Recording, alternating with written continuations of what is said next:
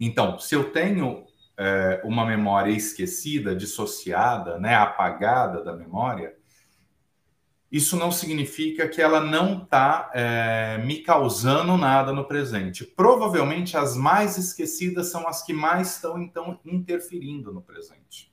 Né? Por quê? Porque se o nosso cérebro é, apagou, né, trancafiou elas nesse baú, é porque elas são muito dolorosas, mas elas estão reverberando. Né? É como deixar um pote com alguma coisa estragada dentro da geladeira. O pote está ali fechadinho, mas aquilo está empesteando a geladeira como um todo. Né? Então, vamos abrir esse pote, vamos limpar esse pote, vamos ver se é, é, só jogar fora, o que, que é fazer. Memória normalmente não é simplesmente jogar fora. Memória normalmente tem alguma coisa ali a ser aprendida com aquela memória, a ser reorganizada com aquela memória. E é isso que a gente quer com a terapia.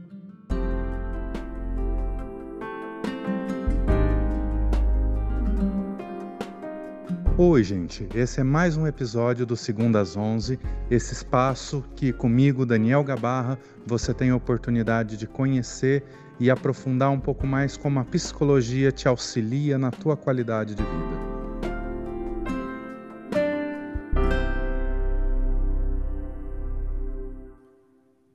Bom dia, mais uma segunda às 11, ao vivo no Instagram, no YouTube então, toda segunda-feira, 11 horas da manhã, eu entro aqui ao vivo para responder é, dúvidas, questionamentos, perguntas a respeito de terapia, psicoterapia, o processo terapêutico. Então, a gente já falou sobre medicação, interação né, é, e complementariedade do trabalho da psiquiatria com a psicologia.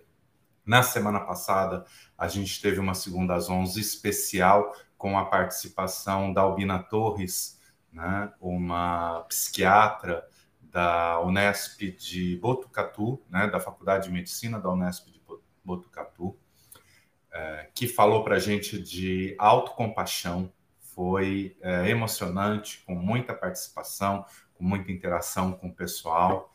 É, tá tudo aí gravado no YouTube ou no, no IGTV, então fiquem à vontade para ir lá procurar, tem vários temas. É um programa relativamente novo, mas já tem, esse já é nosso décimo episódio, então já tem alguns assuntos aí bastante interessantes para serem pesquisados aí para trás. E se você tem uma dúvida, tem um questionamento, tem uma dificuldade com relação à terapia, queria entender alguma coisa, manda sua pergunta, seja aqui ao vivo, seja através dos comentários, de uma direct, que a gente vai é, tentando responder. E hoje uh, eu estou trazendo uma pergunta muito especial, né? Que me foi encaminhado por um grande amigo meu, que eu encaminhei para fazer terapia né, em Brain Spotting.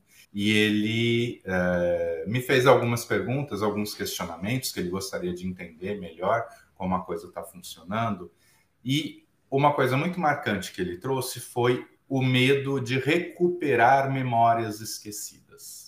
E óbvio, como, como, é de costume aqui desse quadro, eu não vou falar disso só a partir da perspectiva do brainstorming. É lógico que é uma perspectiva que eu tenho mais conhecimento, posso me aprofundar mais, mas eu vou falar é, de uma forma, da forma mais ampla possível, né, dentro do, do meu conhecimento e do que eu recordar aqui, porque é, por mais que é, às vezes a pergunta já está pronta, mas a resposta ela vem sempre aqui na hora.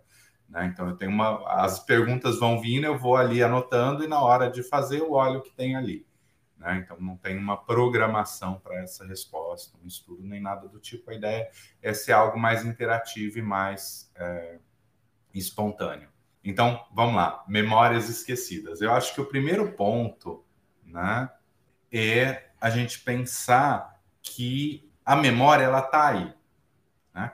O fato de eu não lembrar consciente de, de alguma coisa, né, de eu não ter consciência de alguma memória, não significa que ela não esteja aí interferindo né, nas minhas emoções e nas minhas respostas no meu dia a dia, na minha forma de relacionar com as pessoas. O que a gente percebe muito no processo terapêutico é o quanto, na verdade, as respostas é, inadequadas ou ou inadaptativas do presente, na verdade, são flashbacks de memórias passadas que, na grande maioria das vezes, não vêm de forma consciente.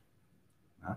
Muitas vezes, quando a gente faz esse trabalho de, da investigação terapêutica, né, de perguntar o que está acontecendo, qual a lembrança, né, tem um exercício que eu acho fantástico, que é, é entrar em contato com o que daquilo do presente está mobilizando no corpo, né? Então, como que o teu corpo está se mobilizando aqui no presente e deixar essa sensação te levar para o passado. Isso muitas vezes de forma muito é, é, simples nos leva a memórias uh, que a pessoa geralmente não fazia muita conexão. Por quê? Porque o corpo é um veículo maravilhoso, né?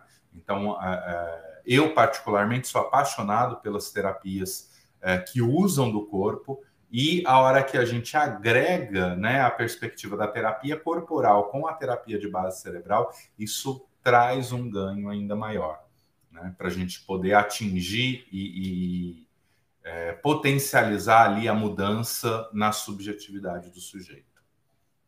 E muitas vezes isso não vai necessariamente passar pela consciência. Então, se eu tenho é, uma memória esquecida, dissociada, né, apagada da memória, isso não significa que ela não está é, me causando nada no presente. Provavelmente as mais esquecidas são as que mais estão então interferindo no presente.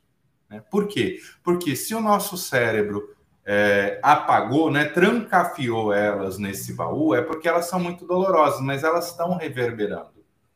Né? É como deixar um pote com alguma coisa estragada dentro da geladeira. O pote está ali fechadinho, mas aquilo está empesteando a geladeira como um todo.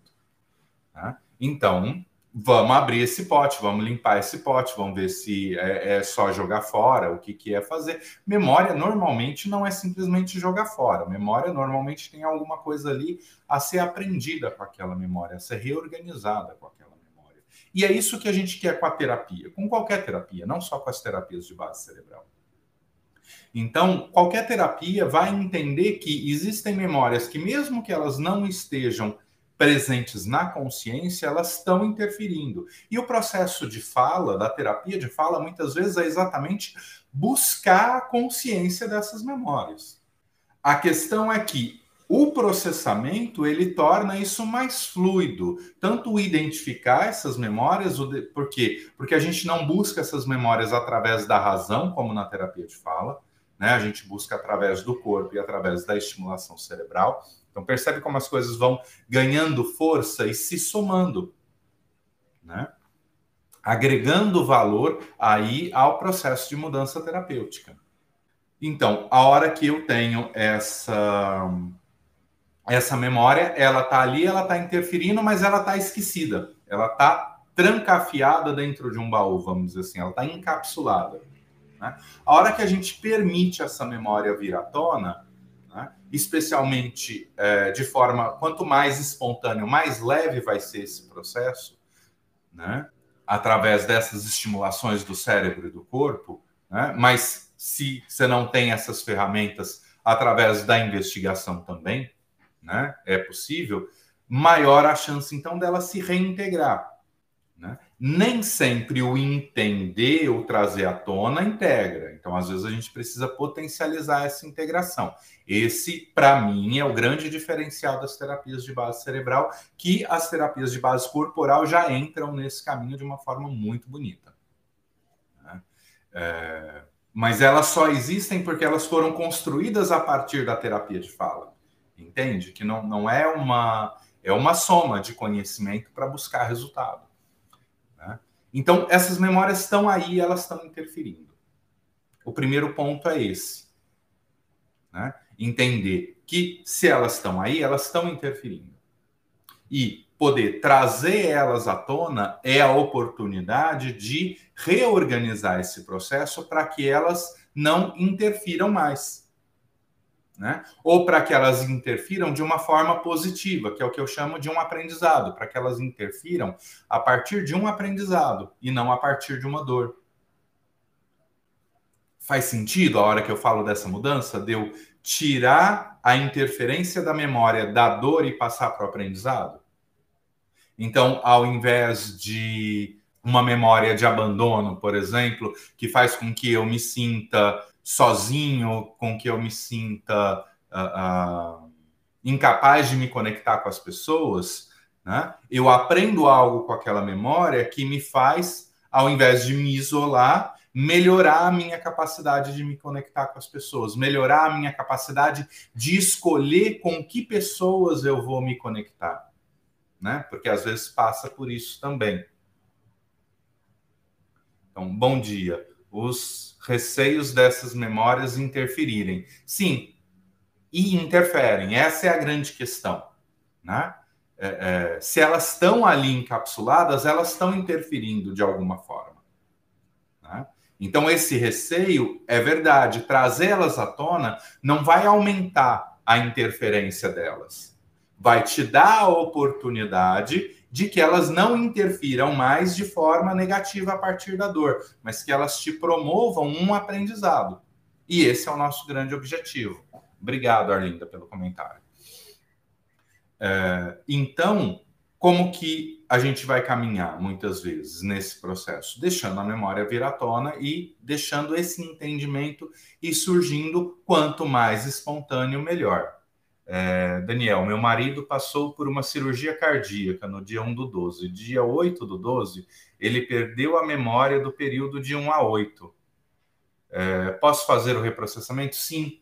Você está falando disso, é, Cláudia? Obrigado, Cláudia, pelo comentário. Eu estou lembrando aqui uma vez que eu vi o David conduzir uma sessão em um curso que era é, a pessoa tinha passado por uma explosão, né? Tinha sido um, um acidente que tinha tido uma explosão, não era não era uma explosão proposital, não, foi uma explosão acidental é, do motor.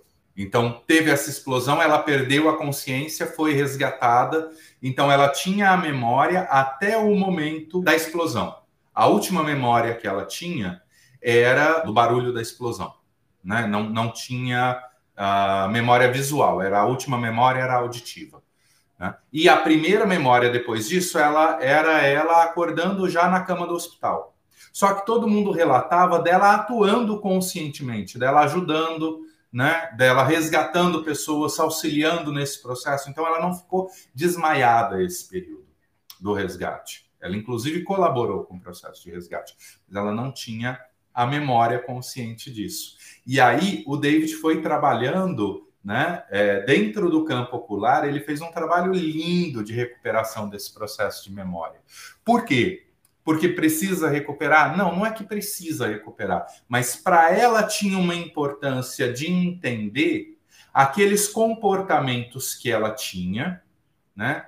é, que ela fez ali, que foram extremamente adaptativos, mas que não faziam muito é, parte do, do padrão dela.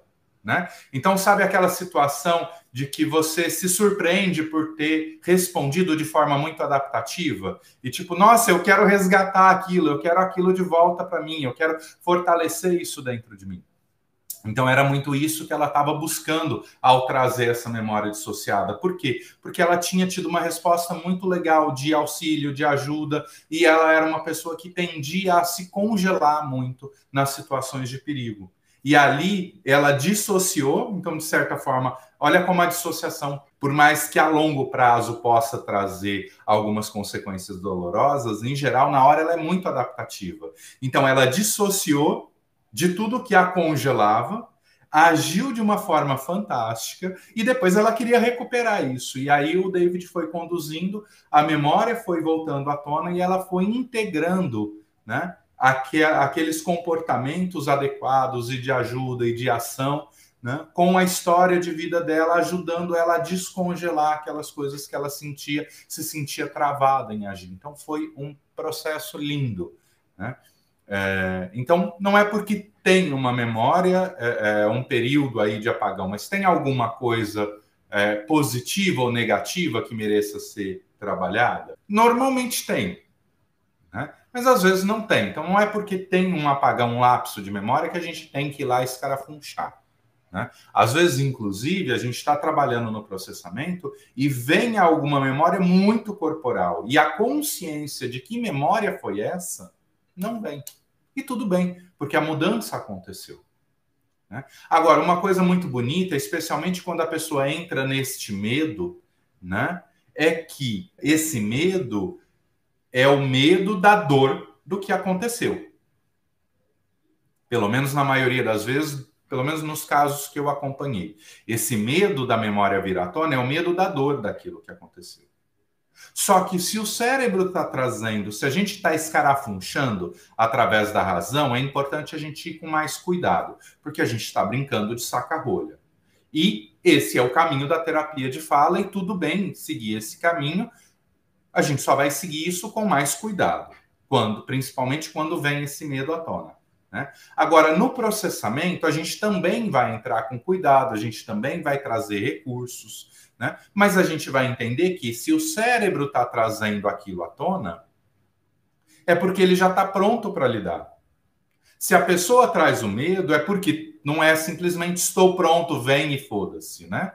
É estou pronto, então tenho medo, então vamos cuidar desse medo para que isso venha à tona. Né? Vamos acolher esses processos. Tanto acolher a memória que está vindo à tona, quanto o medo dela vir à tona. A, a minha leitura é que a UTI foi muito traumática para ele e a permanência da UTI, ele agora está com medo de dormir. Então, aí mostra uma função para trabalhar isso. Né? Então, ele está com medo de dormir hoje. Né? Esse medo de dormir surge nesse processo e, convenhamos, uma cirurgia é um processo traumático para qualquer organismo. Você está sendo cortado, isso é traumático para o corpo. Por mais que a gente possa entender que a médio e longo prazo aquilo vai trazer saúde, aquilo é invasivo para o corpo. Uma internação em UTI é extremamente invasiva. Né? Ficar entubado, ficar inconsciente, ter alguém mexendo no teu corpo, te espetando o tempo todo, isso é trauma para o nosso corpo. E se ele está em coma induzido, então, é o corpo congelado sem poder responder a esse trauma que está recebendo. Então, é um acúmulo de trauma ali. Permitir esse corpo liberar a energia desse trauma que ficou é, acumulada ali durante o processo de internação é muito potencializador de saúde. Né? Arlinda também colocou aqui: o terapeuta vai construindo com o paciente o como ir abrindo o processamento paulatinamente. Exatamente, Arlinda. Exatamente isso. A gente vai na relação, dando a segurança necessária para que aquela memória que está sinalizando que já está pronta para vir, possa vir com segurança, com afeto, com carinho, com acolhimento, para que a melhora de fato aconteça e para que essa memória seja realmente efetiva.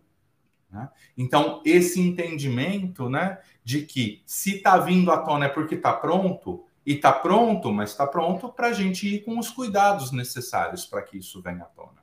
Então, eu acho que o, o principal ponto aqui, né, para a gente pensar, é o quanto essas redes de memória, essas memórias dissociadas da nossa consciência, né, é, estão ali, estão interferindo, e se elas dão sinal de vir à tona, é porque o sistema está pronto para que elas venham à tona.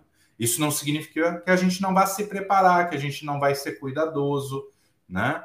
Então, é, é, sei lá, vou fazendo uma, uma brincadeira aí com a questão do, dos cuidados de, é, é, de isolamento. Então, tá, eu preciso ir no mercado, eu vou no mercado, mas eu vou no mercado com máscara, tomando os cuidados, passando álcool em gel, evitando horários de maior aglomeração. Mas eu vou, com todos os cuidados necessários. E ir com os cuidados necessários faz com que eu possa ir e voltar em segurança. Né? Deixar essas memórias surgirem tomando os cuidados necessários é o mesmo processo. Agora, se eu vou lá e simplesmente saio metendo o pé, eu corro o risco de me expor, de deixar isso vir em uma intensidade que pode trazer uma dor desnecessária. Né? E aí é papel dessa parceria terapeuta-cliente. Né? O terapeuta tem os recursos para ajudar, mas é o cliente que nos diz do ritmo. Por quê? Porque às vezes parece que está tranquilo e está muito intenso. E aí, se a gente, se o cliente não nos avisa, a gente tende a não intervir, porque parece tranquilo, mas lá dentro pode estar tá demais. Né? E ao mesmo tempo o inverso. Às vezes tem gente que tem processamentos muito corporais, mas está muito tranquilo para a pessoa seguir com toda aquela abreação corporal. E se a gente se assusta e a pessoa não dá esse feedback de que para ela está tranquilo, a gente começa a intervir demais e colocar recurso demais desnecessariamente. E aí a gente atrapalha ali o processo. Né? Ou faz com que o processo não seja tão profundo quanto a gente gostaria que ele fosse, quanto ele poderia ser. Então, é sempre um manejo compartilhado entre terapeuta e cliente. Né? Isso em qualquer terapia, não é só na terapia de processamento. Né? Não é só na terapia de base cerebral ou na terapia corporal, mas a terapia de fala também, essencialmente, é a parceria, a relação terapêutica, ela é essencial desde sempre no processo terapêutico.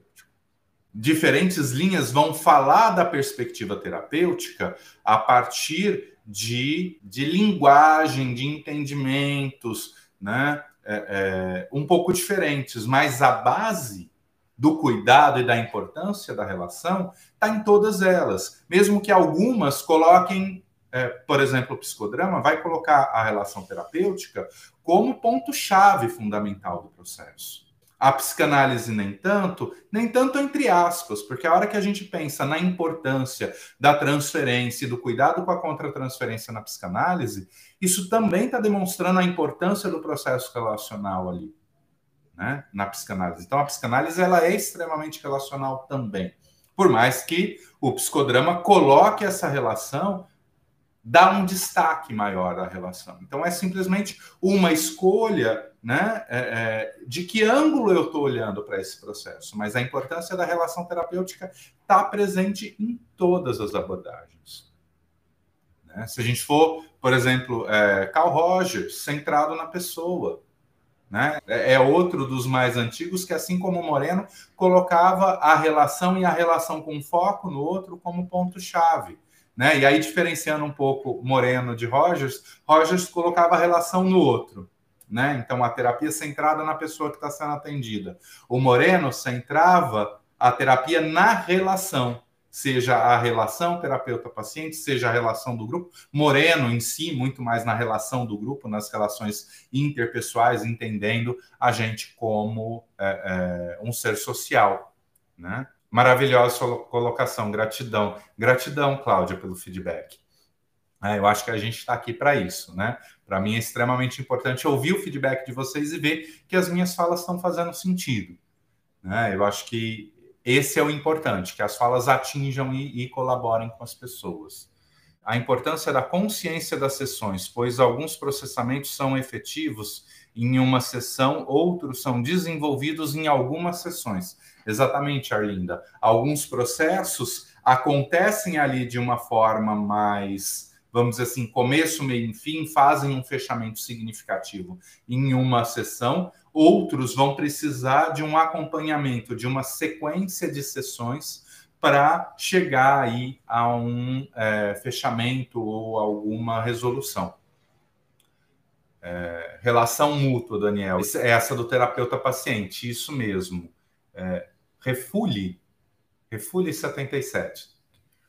Tem, tem nomes que eu vejo o nome, aí eu tendo a falar o nome ao invés de falar o nick, mas quando eu não não identifico se eu estiver falando errado, não tem muito como colocar o som do chat, né?